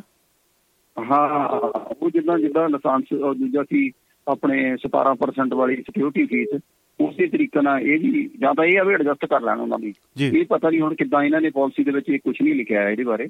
ਇਹ ਤਾਂ ਹੁਣ ਕੀ ਕੀ ਫੈਸਲਾ ਹੀ ਹੁਣ ਹੋਇਆ ਇਹ, ਤੇ ਇਹ ਪਤਾ ਨੀ ਹੁਣ ਕੀ ਕਿਸ ਤਰ੍ਹਾਂ ਕਰਨਗੇ। ਹੁਣ ਤੀਹ ਕਰੋੜ ਦਾ ਇੱਕ ਗਰੁੱਪ ਆ, ਤੇ ਹਜੇ ਨੜਿਨਵੇਂ ਗਰੁੱਪ ਇਹਨਾਂ ਦੇ ਰਹਿੰਦੇ ਆ ਤਕਰੀਬਨ, ਤੇ ਤਿੰਨ ਹਜ਼ਾਰ ਤਿੰਨ ਹਜ਼ਾਰ ਕਰੋੜ ਤੋਂ ਵੱਧ ਦਾ ਹਜੇ ਉਹ ਵਿਕਣ ਵਾਲਾ ਰਹਿੰਦਾ। ਉਹ ਹਜੇ ਆਏ ਨੀ ਕੋਈ ਵੀ, ਹੁਣ ਆਉਣਗੇ, ਹੁਣ ਘੱਟ ਤੇ ਆਉਣਗੇ। ਹਜੇ ਅਜੇ ਵੀ ਠੇਕੇਦਾਰ ਇਹ ਸੋਚ ਕੇ ਬੈਠੇ ਵੀ ਅਜੇ ਹੋਰ ਘਟੂਗਾ। ਨਹੀਂ, ਇੱਕ ਗੱਲ ਜਿਹੜੀ ਥੋੜ੍ਹੀ ਜਿਹੀ ਇੱਕ ਚਰਚਾ ਵੀ ਬਣੀ ਹੋਈ ਆ, ਆਮ ਲੋਕ ਅਸੀਂ ਇਸ ਧਾਰਨਾ ਦੇ ਵੱਲ ਵੀ ਜਾਂਦੇ ਹਾਂ ਕਿ ਜਿਹੜਾ ਇਹ ਜਿਹੜੀ ਐਕਸਾਈਜ਼ ਪਾਲਿਸੀ ਹੈ ਜਾਂ ਆਬਕਾਰੀ ਨੀਤੀ ਇਸ ਵਾਰ ਫਰੇਮ ਕੀਤੀ ਗਈ ਜੇ ਬਣਾਈ ਗਈ, ਇਹਦੇ ਵਿੱਚ ਕਿਤੇ ਨਾ ਕਿਤੇ ਇਸ ਸਰਕਾਰ ਦੇ ਉੱਪਰ ਇਹ ਇਲਜ਼ਾਮ ਲੱਗਦਾ ਹੈ ਕਿ ਇਹ ਜਿਹੜੇ ਜਿਹੜੇ ਪਹਿਲਾਂ ਲੋਕ ਪਹਿਲਾਂ ਅਮੀਰ ਨੇ, ਜਿਵੇਂ ਡੇਢ ਕਰੋੜ ਦਾ ਇਹਨਾਂ ਨੇ ਕੈਪੀਟਲ ਜਿਹੜੀ ਹੈਗੀ ਆ ਉਹ ਇਕੱਠੀ ਜਦੋਂ ਕੋ ਹੋਵੇਗਾ ਉਹਨੂੰ ਜਿਹੜਾ ਲਾਇਸੈਂਸ ਦਿੱਤਾ ਜਾਵੇਗਾ। ਇਹ ਵੀ ਇੱਕ ਇਲਜ਼ਾਮ ਲੱਗਦਾ ਕਿ ਇਹ ਉਹਨਾਂ ਲੋਕਾਂ ਨੂੰ ਫਾਇਦਾ ਦੇਣ ਵਾਸਤੇ, ਯਾਨੀ ਕਿ ਆਮ ਵਰਗ ਨੂੰ ਫਾਇਦਾ ਨਹੀਂ ਦਿੱਤਾ ਜਾ ਰਿਹਾ ਠੇਕਿਆਂ ਦੇ ਵਿੱਚ ਜਿਵੇਂ ਪਹਿਲਾਂ ਲੋਟਰੀ ਸਿਸਟਮ ਸੀ। ਹਾਂਜੀ, ਉਹ ਕੀ ਪਾਲਿਸੀ ਹੈ, ਉਹ ਕੀ ਗੱਲਬਾਤ ਹੈਗੀ? ਉਹ ਇਸ ਤਰ੍ਹਾਂ ਅਲਟੀਮੇਟਲੀ ਇਹ ਠੇਕੇਦਾਰ ਵੀ ਇਹ ਇੱਕ ਇਲਜ਼ਾਮ ਲਗਾ ਰਹੇ ਆ ਵੀ ਇਹ ਜਿਹੜੀ ਪਾਲਿਸੀ ਆ ਨਾ, ਜਿਹੜਾ ਆਪਣਾ ਕਾਰਪੋਰੇਟ ਸੈਕਟਰ ਹੈ ਉਹਦੇ ਹੱਕ ਚ ਭੁਗਤਦੀ ਹੈ ਜੀ। ਇਹ ਠੇਕੇਦਾਰ ਵੀ ਇਹ ਗੱਲ ਕਹਿ ਰਹੇ ਆ, ਕਿਉਂਕਿ ਜਿਹੜੇ ਜਿਹੜੇ ਇੱਕ ਚਾਰ ਇੱਕ ਇਹਨਾਂ ਨੇ ਸੁਪਰ ਐਲ ਵਨ ਖੋਲਿਆ ਇਹਨਾਂ ਨੇ, ਸੁਪਰ ਆਇਆ ਜੀ ਹੈ ਨਾ। ਹਾਂ, ਸੁਪਰ ਐਲ ਵਨ ਉਹਦੀ ਚਾਰ ਸੌ ਕਰੋੜ ਫੀਸ ਹੈ, ਚਾਰ ਸੌ ਕਰੋੜ ਫੀਸ ਆਮ ਆਮ ਜਿਹੜਾ ਠੇਕੇਦਾਰ ਉਹ ਨਹੀਂ ਦੇ ਸਕਦਾ।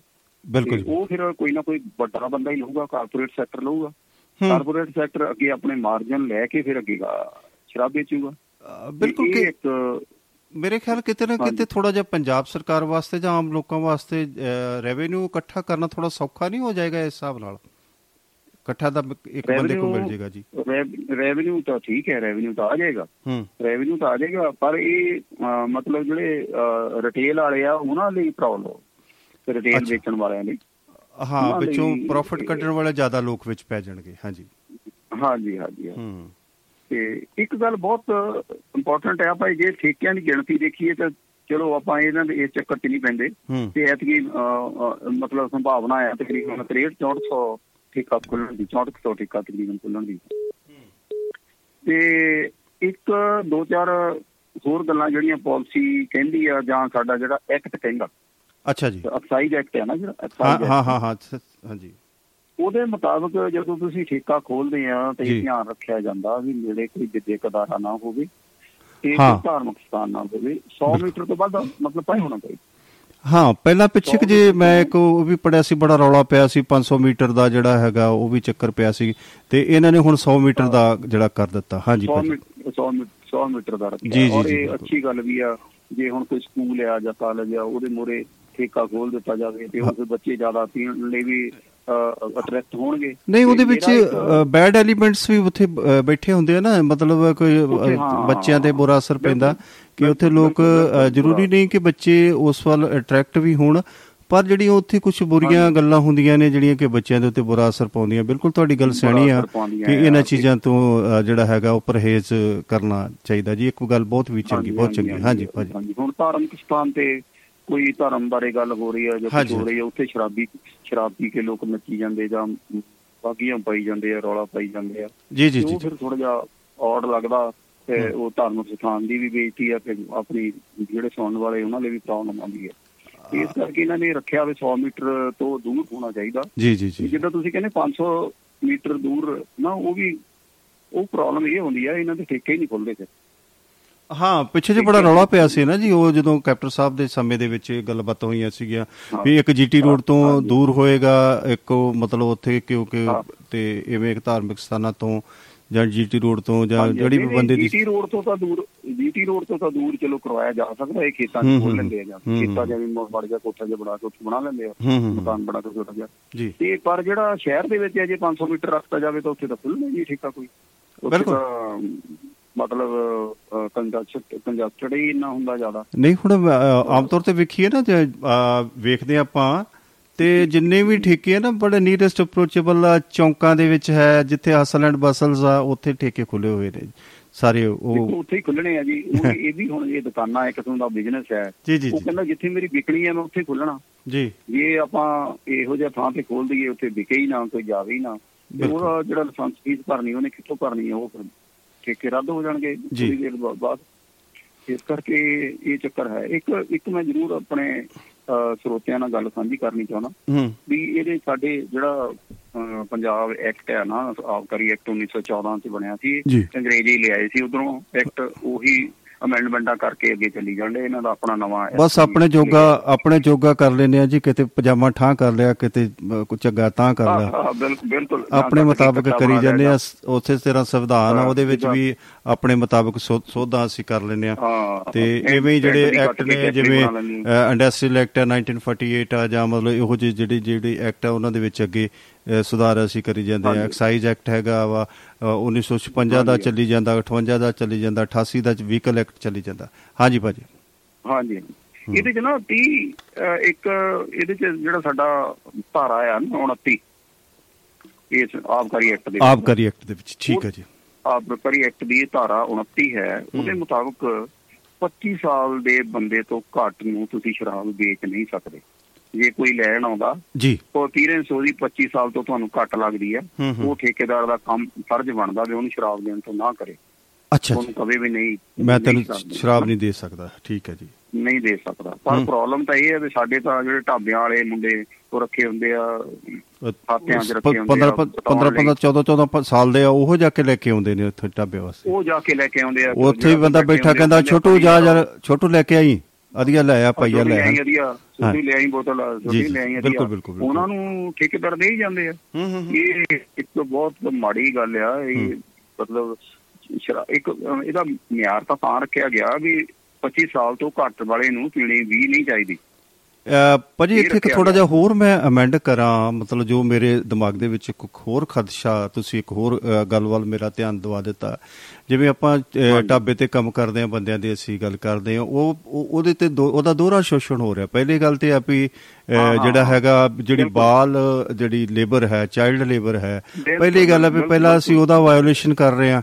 ਸੈਕਿੰਡ, ਅਸੀਂ ਜਿਹੜਾ ਆਬਕਾਰ ਆਬਕਾਰੀ ਜਿਹੜੀ ਧਾਰਾ ਜਿਹੜੀ ਹੈਗੀ ਆ ਜਾਂ ਉਨੱਤੀ ਆ ਜੋ ਕਲਾਸ ਆ ਉਹਦੀ ਵਾਇਓਲੇਸ਼ਨ ਕਰ ਰਹੇ ਆ। ਇਹ ਕਿਤੇ ਨਾ ਕਿਤੇ ਜੋ ਇਹ ਗਰੀਬ ਬੱਚੇ ਨੇ ਇਹਨਾਂ ਦਾ ਬਹੁਤ ਜ਼ਿਆਦਾ ਸ਼ੋਸ਼ਣ ਹੋ ਰਿਹਾ ਜੀ ਭਾਜੀ। ਹਾਂਜੀ ਹਾਂਜੀ ਹਾਂਜੀ, ਇਸੇ ਤਰ੍ਹਾਂ ਇਹਦੀ ਇਹਦੀ ਧਾਰਾ ਤੀਹ ਆ ਇੱਕ ਕਿਸੇ ਐਕਟ ਵੀ, ਹਾਂਜੀ, ਉਹਦੇ ਚ ਪੱਚੀ ਸਾਲ ਤੋਂ ਘੱਟ ਠੇਕੇਦਾਰ ਆਪਣੇ ਕੋਲ ਮੁਲਾਜ਼ਮ ਨਹੀਂ ਰੱਖ ਸਕਦਾ, ਮੁਲਾਜ਼ਮ ਵੀ ਨਹੀਂ ਰੱਖ ਸਕਦਾ, ਕਿਸੇ ਨੂੰ ਵੇਚ ਵੀ ਨਹੀਂ ਸਕਦਾ ਤੇ ਮੁਲਾਜ਼ਮ ਵੀ ਨਹੀਂ ਰੱਖ ਸਕਦਾ, ਮੁਲਾਜ਼ਮ ਵੀ ਨਹੀਂ ਰੱਖ ਸਕਦਾ। ਜਿੱਦਾਂ ਹੁਣ ਠੇਕੇਦਾਰ ਨੇ ਕਰਿੰਦਾ ਬਿਠਾਉਣਾ ਕੋਈ, ਉਹ ਇਹ ਨੀ ਵੀ ਵੀਹ ਸਾਲ ਦਾ ਕੋਈ ਮੁੰਡਾ ਬਿਠਾਤਾ, ਕਈ ਥਾਂ ਤੇ ਹੁੰਦੇ ਵੀ ਆ ਬੈਠੇ। ਇਹਦਾ ਮਤਲਬ ਸਾਡੀ ਚੋਟ ਸਾਹਿਬ ਸਾਡੀ ਫਿਰ ਨੌਕਰੀ ਪੱਕੀ ਹੈ ਨਾ, ਸਾਨੂੰ ਤੇ ਫਿਰ ਨੌਕਰੀ ਮਿਲ ਸਕਦੀ ਉੱਥੇ, ਅਸੀਂ ਤੇ ਉਮਰੇ ਜਾਵਾਂ ਸਾਨੂੰ ਤਾਂ ਨੌਕਰੀ ਮਿਲ ਸਕਦੀ ਹੈ ਜੀ। ਹਾਂਜੀ, ਆਪਾਂ ਤਾਂ ਪੱਕੇ ਯਾਰ, ਆਪਾਂ ਨੂੰ ਆਪਾਂ ਨੂੰ ਕੋਈ ਫਰਕ ਨਹੀਂ ਪੈਂਦਾ। ਉਹ ਦੇਖੋ ਜੀ ਤੀਹ ਉਹਨਾਂ ਦੀ ਮਤਲਬ ਆਈਡੀਆ, ਮੇਰਾ ਖਿਆਲ ਜਿੱਥੋਂ ਐਕਟ ਚ ਜਿੱਥੇ ਪਾਈ ਗਈ ਗੱਲ, ਮੈਨੂੰ ਲੱਗਦਾ ਏਦਾਂ ਵੀ ਪੱਚੀ ਸਾਲ ਤੋਂ ਘੱਟ ਪੀਣ ਵਾਲੀ ਮਤਲਬ ਨਹੀਂ ਅਲਾਊ ਨਹੀਂ ਕਰਨਾ ਚਾਹੀਦਾ, ਨਹੀਂ ਬਿਲਕੁਲ ਜੀ। ਪਰ ਪਰ ਸਾਡੇ ਤਾਂ ਪੰਦਰਾਂ ਸਾਲ ਦੇ ਸੋਲਾਂ ਸਾਲ ਦੇ ਬੱਚੇ ਲੱਗ ਜਾਂਦੇ ਆ। ਔਰ ਮੈਂ ਇੱਕ ਇਹ ਵੀ ਬਾਰ ਬਾਰ ਗੱਲ ਕਹਿੰਦਾ ਵੀ ਜਦੋਂ ਜਿਹੜੇ ਬੱਚੇ ਆ ਸਾਡੇ ਕਿੱਟੇ ਕਾਲੇ ਦੁਆਲੇ ਲਾਲ ਨੂੰ ਲੱਗਦੇ ਆ, ਉਹ ਸ਼ੁਰੂ ਸ਼ਰਾਬ ਤੋਂ ਹੁੰਦੇ ਆ। ਲਓ ਜੀ, ਫਿਰ ਸਾਡੇ ਨਾਲ ਤਾਂ ਸਾਡੇ ਨਾਲ ਤਾਂ ਬੜਾ ਧੱਕਾ ਹੋਇਆ ਜੀ ਫਿਰ ਚੋਟ ਸਾਹਿਬ। ਕਿਉਂਕਿ ਅਸੀਂ ਸੱਠ ਸਾਲ ਦੇ ਸੱਠ ਸਾਲ ਦੇ ਹੋ ਗਏ ਹਾਂ ਜੀ। ਸਾਡੇ ਮਾਂ ਪਿਓ ਨੇ ਸਾਨੂੰ ਅਜੇ ਅਲਾਓ ਨਹੀਂ ਕੀਤਾ ਵੀ ਤੁਸੀਂ ਸ਼ਰਾਬ ਵੇਖਣਾ ਨਹੀਂ ਭਾਈ।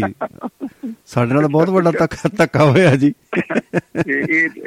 ਇਹ ਧੱਕਾ ਬਹੁਤ ਵਧੀਆ ਹੋਇਆ, ਇਹ ਹੋਣਾ ਚਾਹੀਦਾ। ਇਹ ਮੈਂ ਕਹਿੰਦਾ ਹਰ ਇੱਕ ਬੰਦੇ ਨਾਲ ਹੋਣਾ ਚਾਹੀਦਾ, ਬਹੁਤ ਅੱਛੀ ਗੱਲ ਹੈ। ਇਹ ਤੋਂ ਜਿਹੜੀ ਕੋਈ ਅਲਾਮਤ ਆ ਉਸ ਤੋਂ ਬਚਣਾ ਹੀ ਚੰਗਾ ਆ। ਇਹ ਸਿਹਤ ਲਈ ਵੀ ਮਾੜੀ, ਪੈਸਿਆਂ ਲਈ ਵੀ ਮਾੜੀ, ਈਵਨ ਫਿਰ ਘਰ ਚ ਕਲੇਸ਼, ਬੱਚਿਆਂ ਲਈ ਕਲੇਸ਼, ਬਹੁਤ ਕੁਛ ਗਲਤ ਚੱਲਦਾ। ਹਾਂ, ਤੁਸੀਂ ਸਿਹਤ ਬਾੜੀ ਦੀ ਗੱਲ ਕੀਤੀ ਹੈ ਤੇ ਮੇਰੇ ਖਿਆਲ ਚ ਜਿਹੜੀ ਹੁਣ ਜਿਹੜੀ ਪਾਲਿਸੀ ਬਣਾਈ ਆ ਉਹਦੇ ਵਿੱਚ ਜਿਹੜਾ ਹੈਗਾ ਕਿ ਸ਼ਰਾਬ ਪੀਣੀ ਸਿਹਤ ਲਈ ਹਾਨੀਕਾਰਕ ਹੈ, ਉਹ ਠੇਕੇ ਉੱਪਰ ਵੀ ਲਿਖਣਾ ਮੇਰੇ ਖਿਆਲ ਚ ਉਹ ਜ਼ਰੂਰੀ ਬਣਾ ਦਿੱਤਾ ਗਿਆ ਨਾ ਜੀ। ਬੋਤਲ ਉੱਤੇ ਵੀ, ਹਾਂ ਬੋਤਲ ਤੇ ਵੀ ਲਿਖਿਆ ਹੁੰਦਾ। ਹੂੰ, ਬੋਤਲ ਉੱਤੇ ਤਾਂ ਪਹਿਲਾਂ ਵੀ ਲਿਖਿਆ ਹੁੰਦਾ, ਠੇਕੇ ਉੱਤੇ ਵੀ ਲਿਖਿਆ ਹੁੰਦਾ, ਪਰ ਪੜ੍ਹਦਾ ਕੌਣ ਆ? ਉਹ ਤਾਂ ਕਹਿੰਦੇ ਵੀ ਉੱਪਰ ਨੂੰ ਤਾਂ ਦੇਖਦਾ ਹੀ ਨਹੀਂ ਕੋਈ ਵੀ, ਬੋਤਲ ਚ ਹੁੰਦਾ ਨਹੀਂ, ਧਿਆਨ ਹੀ ਕਾਊਂਟਰ ਵੱਲ ਹੁੰਦਾ। ਜਿਹੜੀ ਜਾਲੀ ਜੀ ਲੱਗੀ ਹੁੰਦੀ ਮੋਰੀ ਚ ਛਿੱਤਣਾ ਹੱਥ ਪਾਉਣ ਵਾਲਾ ਸਿਸਟਮ ਹੀ ਕਰੀਦਾ, ਮੁੜ ਕੇ ਦੱਬ ਚ ਦੇ ਕੇ ਗਾਂਹ ਤੁਰ ਜੀਦਾ ਫਿਰ ਦੂਜਾ ਨਾ ਵੇਖ ਲਏ ਕਿਤੇ। ਉਹਦੇ ਉਹ ਜਿਹੜੀ ਇੰਨੀ ਕੁ ਮੋਰੀ ਹੁੰਦੀ ਉਹਦੇ ਵਿੱਚੋਂ ਤਾਂ ਬੰਦਾ ਆਪ ਲੰਘਣ ਨੂੰ ਫਿਰਦਾ ਹੁੰਦਾ ਵੀ ਆਪ ਹੀ ਚੱਕ ਲਿਆਵਾਂ, ਜਾਂ ਕਹਿੰਦਾ ਬੋਤਲ ਢਿੱਡ ਚ ਵੜ ਜਾਏ ਜਾਂ ਮੈਂ ਬੋਤਲ ਚ ਵੜ ਜਾਵਾਂ। ਹੈਂ, ਬਿਲਕੁਲ ਬਿਲਕੁਲ। ਇੱਕ ਵਾਰੀ ਇੱਕ ਵਾਰੀ ਮੈਂ ਗੱਲ ਸੁਣਾਉਣਾ ਹਾਦਸੇ ਵਾਲੀ ਆ ਜੀ। ਸਾਡੇ ਨਾ ਸਕੂਲ ਚ ਮੈਂ ਪੜ੍ਹਦਾ ਸੀ ਤਾਂ ਸਾਡੇ ਸਕੂਲ ਦੇ ਨੇੜੇ ਇੱਕ ਏਦਾਂ ਸੜਕ ਛੋਟੀ ਜਿਹੀ ਜਾਂਦੀ ਸੀ। ਤੇ ਇੱਕ ਵਾਰੀ ਅਸੀਂ ਨਾਲ ਜਿਹਾ ਕਲਾਸ ਲੈ ਕੇ ਸਾਡੇ ਟੀਚਰ ਬੈਠੇ ਤੇ ਇੱਕ ਬੰਦਾ ਆਇਆ ਸਾਈਕਲ ਤੇ, ਉਹਨੇ ਡੱਬੇ ਚ ਬੋਤਲ ਦਿੱਤੀ ਉਹ, ਤੇ ਉੱਥੇ ਆ ਕੇ ਉਹ ਡਿੱਗ ਪਿਆ, ਬੋਤਲ ਟੁੱਟ ਗਈ ਜੀ। ਉਹ ਚੱਲ ਚੱਲ ਸਾਹਿਬ ਉਹ ਸ਼ਰਾਬ ਜਿਹੜੀ ਸੀ ਉਹ ਏਦਾਂ ਨਾ ਸੜਕ ਥੋੜੀ ਜਿਹੀ ਪੱਟ ਹੋਈ ਸੀ ਜਿੱਦਾਂ ਟੋਆ ਜਿਹਾ, ਉਹਦੇ ਵਿੱਚ ਏਦਾਂ ਪਈ।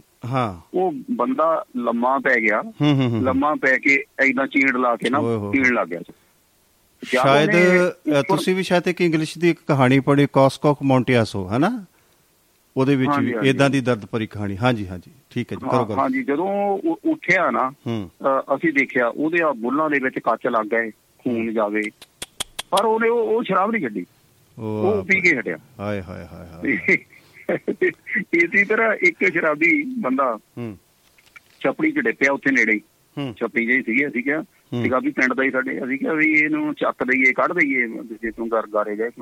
ਅਸੀਂ ਦੋ ਬੰਦਿਆਂ ਨੇ ਚੱਕ ਕੇ ਉਹਨੂੰ ਖਿੱਚਣ ਦੀ ਕੋਸ਼ਿਸ਼ ਕੀਤੀ, ਉਹ ਕਹਿੰਦੇ ਨਾ ਲੋ ਸਾਨੂੰ ਪੈ ਗਿਆ, ਉਹ ਕਹਿੰਦਾ ਛੱਡ ਦੋ ਮੈਨੂੰ। ਕਹਿੰਦਾ ਮੈਂ ਉਦੋਂ ਵੀਹ ਰੁਪਈਆਂ ਦੀ ਬੋਤਲ ਆਉਂਦੀ ਹੁੰਦੀ ਸੀ ਦੇਸੀ, ਕਹਿੰਦਾ ਮੈਂ ਪੂਰੇ ਵੀਹ ਲਾਏ ਆ ਤੇ ਤੁਸੀਂ ਮੈਨੂੰ ਛੱਡ ਦੋ। ਅਸੀਂ ਅਸੀਂ ਉੱਤੇ ਛੱਡਤਾ, ਅਸੀਂ ਕਿਹਾ ਲੈ ਹੁਣ ਤੂੰ ਵੀਹ ਪੂਰੇ ਕਰਕੇ ਹਟੀ। ਤੇ ਮਤਲਬ ਏਦਾਂ ਦੀ ਮੈਂਟੈਲਿਟੀ ਬਣ ਜਾਂਦੀ ਬੰਦੇ ਦੀ, ਜਿਹੜਾ ਡੇਲੀ ਔਰ ਜ਼ਿਆਦਾ ਪੀਂਦਾ ਉਹਨੂੰ ਸ਼ੁੱਧ ਬੁੱਧ ਨਹੀਂ ਰਹਿੰਦੀ, ਨਾ ਆਪਣੀ ਨਾ ਕਿਸੇ ਹੋਰ ਦੀ ਨਾ। ਬਿਲਕੁਲ ਜੀ, ਮੇਰਾ ਖਿਆਲ ਆ ਇਹਦੇ ਬਾਰੇ ਵਿੱਚ ਤੁਸੀਂ ਹੋ, ਮੇਰੇ ਕੋਲ ਇਸ ਵੇਲੇ ਦੋ ਤਿੰਨ ਮਿੰਟ ਦਾ ਸਮਾਂ ਹੈ, ਜੇ ਤੁਸੀਂ ਕੋਈ ਖਾਸ ਗੱਲ ਕਰਨੀ ਚਾਹੋਗੇ ਫਿਰ ਉਸ ਤੋਂ ਬਾਅਦ ਮੈਂ ਦੋ ਮਿੰਟ ਵਾਸਤੇ ਤੁਹਾਡੇ ਕੋਲ ਰਾਏ ਲੈਣੀ ਬਜਟ ਦੇ ਬਾਰੇ 'ਚ ਜੀ। ਹਾਂਜੀ, ਅੱਛਾ ਮੈਂ ਮੈਂ ਨਾ ਸਿਰਫ ਇੱਕ ਗੱਲ ਇਹਦੇ ਬਾਰੇ ਕਰਨੀ ਚਾਹੁੰਦਾ, ਇੱਕੋ ਹੀ। ਜੀ ਜੀ, ਉਹ ਇਹ ਆ ਵੀ ਜਿਹੜੀ ਸ਼ਰਾਬ ਦੀ ਐਡ ਸਾਡੇ ਸੰਵਿਧਾਨ ਦੇ ਵਿੱਚ ਲਿਖਿਆ ਸੰਤਾਲੀ ਆਰਟੀਕਲ ਆ, ਸੰਤਾਲੀ ਆਰਟੀਕਲ ਦੇ ਅੰਡਰ ਕੋਈ ਵੀ ਬੰਦਾ ਸ਼ਰਾਬ ਦੀ ਐਡ ਨਹੀਂ ਕਰ ਸਕਦਾ, ਟੀਵੀ ਤੇ ਇਸ਼ਤਿਹਾਰ ਲਾ ਕੇ ਜਾਂ ਹੋਰ ਕਿਤੇ ਕੁਛ ਵੀ ਕਿਤੇ ਕਿਤੇ ਐਡ ਨਹੀਂ ਇਹ ਨਸ਼ਿਆਂ ਵਾਲੀਆਂ ਚੀਜ਼ਾਂ ਦੀ ਕੀਤੀ ਜਾ ਸਕਦੀ। ਬਿਲਕੁਲ ਜੀ, ਪਰ ਹੋਈ ਜਾ ਰਹੀ ਹੈ, ਕੋਈ ਸੋਡੇ ਦੀ ਕਰੀ ਜਾ ਰਿਹਾ, ਕੋਈ ਮਿਊਜ਼ਿਕ ਦੀ ਕਰੀ ਜਾ ਰਿਹਾ, ਕੋਈ ਸੀਡੀ ਦੀ। ਇਹਨਾਂ ਨੇ ਰਸਤਾ ਇੱਦਾਂ ਲੱਭਿਆ, ਦੇਖੋ ਕਹਿੰਦਾ ਹੁੰਦਾ ਆਪਣੇ ਸੰਜੇ ਦੱਤ ਜੀ, ਕਹਿੰਦਾ ਆਲ ਸੀਜ਼ਨ ਕੇ ਲੀਏ ਬਾਬਾ ਬਾਬਾ ਕਰੇਗਾ ਕੁਛ ਵੀ ਕਰੇਗਾ, ਬੋਤਲਾਂ ਲਾ ਕੇ ਕਹਿੰਦਾ ਜਦ ਮਿਲ ਬੈਠੇਗੇ ਤਿੰਨ ਚਾਰ ਮੈਂ ਔਰ ਇਹ, ਹੈ ਨਾ। ਹਾਂ, ਐਡ ਤਾਂ ਉਹ ਸ਼ਰਾਬ ਦੀ ਕਾਰਨ ਹੈ ਜੀ। ਇਹ ਕਿਉਂ ਨੀ ਗੌਰਮੈਂਟ ਰੋਕਦੀ ਮੈਨੂੰ ਨੀ ਸਮਝ ਲੱਗਦੀ। ਇਹ ਉਹ ਕਰ ਰਹੇ ਹੁੰਦੇ ਆ ਇਸ ਸੰਤਾਲੀ ਆਰਟੀਕਲ ਨੂੰ, ਮਤਲਬ ਉਹਦੇ ਖਿਲਾਫ ਚੱਲ ਰਹੇ ਹੁੰਦੇ ਆ, ਗੌਰਮੈਂਟ ਰੋਕਦੀ ਨੀ ਹੈ, ਕਰੀ ਜਾਂਦੇ ਏਦਾਂ ਹੀ। ਤਾਂ ਮਾੜੀ ਗੱਲ ਹੈ ਇਹ। ਬਸ ਮੈਂ ਇਸ ਬਾਰੇ ਤੁਹਾਡੇ ਨਾਲ ਇੰਨੀਆਂ ਕੁ ਗੱਲਾਂ ਕੀਤੀਆਂ ਤੇ ਬਾਕੀ ਜੇ ਕੋਈ ਹੋਰ ਤੁਸੀਂ ਕੋਈ ਗੱਲ ਕਰਨੀ ਚਾਹੁੰਦੇ ਤਾਂ ਫਿਰ ਆਪਾਂ ਕਰ ਲੈਂਦੇ ਹਾਂ। ਸਿਰਫ ਦੋ ਮਿੰਟ ਵਾਸਤੇ ਤੁਸੀਂ ਦੋ ਮਿੰਟ ਵਾਸਤੇ ਤੁਸੀਂ ਲਾਈਨ ਤੇ ਹੀ ਰਹਿਣਾ। ਮੈਂ ਥੋੜਾ ਜਿਹਾ ਜਿਹੜਾ ਬਜਟ, ਦੋ ਮਿੰਟ ਮੇਰੇ ਕੋਲ ਨੇ, ਮੈਂ ਬਜਟ ਦੇ ਬਾਰੇ 'ਚ ਥੋੜ੍ਹੀ ਜਿਹੀ ਗੱਲ ਕਰ ਲਵਾਂ ਕਿ ਜਿਹੜੇ ਨਵੀਂ ਸਰਕਾਰ ਨੂੰ ਸਭ ਤੋਂ ਪਹਿਲਾਂ ਤਾਂ ਬਹੁਤ ਵਧਾਈ ਅਸੀਂ ਦਿੰਦੇ ਹਾਂ ਜੀ ਇਸ ਸਰਕਾਰ ਨੂੰ ਕਿ ਉਹਨਾਂ ਦਾ ਪਹਿਲਾ ਬਜਟ ਆ। ਇਹਦੇ ਵਿੱਚ ਬਹੁਤ ਸਾਰੀਆਂ ਚੀਜ਼ਾਂ ਜਿਹੜੀਆਂ ਉਹਨਾਂ ਨੇ ਹਾਈਲਾਈਟ ਕੀਤੀਆਂ। ਇੱਕ ਤੋਂ ਕਹਿੰਦੇ ਕਿ ਅਸੀਂ ਕੋਈ ਨਵਾਂ ਟੈਕਸ ਨਹੀਂ ਲਾਇਆ, ਪਰਿਵਾਰ ਭਲਾਈ ਦਾ ਜਿਹੜਾ ਬਜਟ ਆ ਤਕਨੀਕੀ ਸਿੱਖਿਆ ਤੇ ਇਹਨਾਂ ਨੇ ਬਹੁਤ ਜ਼ਿਆਦਾ ਹੋਸਪਿਟਲਸ ਦੇ ਉੱਤੇ ਬੜਾ ਜ਼ਿਆਦਾ ਧਿਆਨ ਦਿੱਤਾ ਜੀ। ਬਾਕੀ ਹੋਰ ਕਈ ਤਰ੍ਹਾਂ ਦੀਆਂ ਤਕਨੀਕੀ ਸਿੱਖਿਆਵਾਂ ਦੇ ਬਾਰੇ ਨਵੇਂ ਹੋਸਪਿਟਲ ਖੋਲ੍ਹਣ ਦਾ ਇਹਨਾਂ ਨੇ ਬਹੁਤ ਸਾਰਾ ਧਿਆਨ ਦਿੱਤਾ। ਇਹ ਜੇ ਓਵਰਆਲ ਦੇਖਿਆ ਜਾਵੇ ਤੇ ਬਹੁਤ ਵਧੀਆ ਬਜਟ ਇਹਨਾਂ ਨੇ ਪੇਸ਼ ਕੀਤਾ। ਜੇ ਤੁਹਾਡੇ ਕੋਲ ਕੱਲ੍ਹ ਸਮਾਂ ਹੋਏਗਾ ਤੇ ਮੈਂ ਤੁਹਾਡੀ ਕੋਈ ਰਾਏ ਲਵਾਂਗੇ।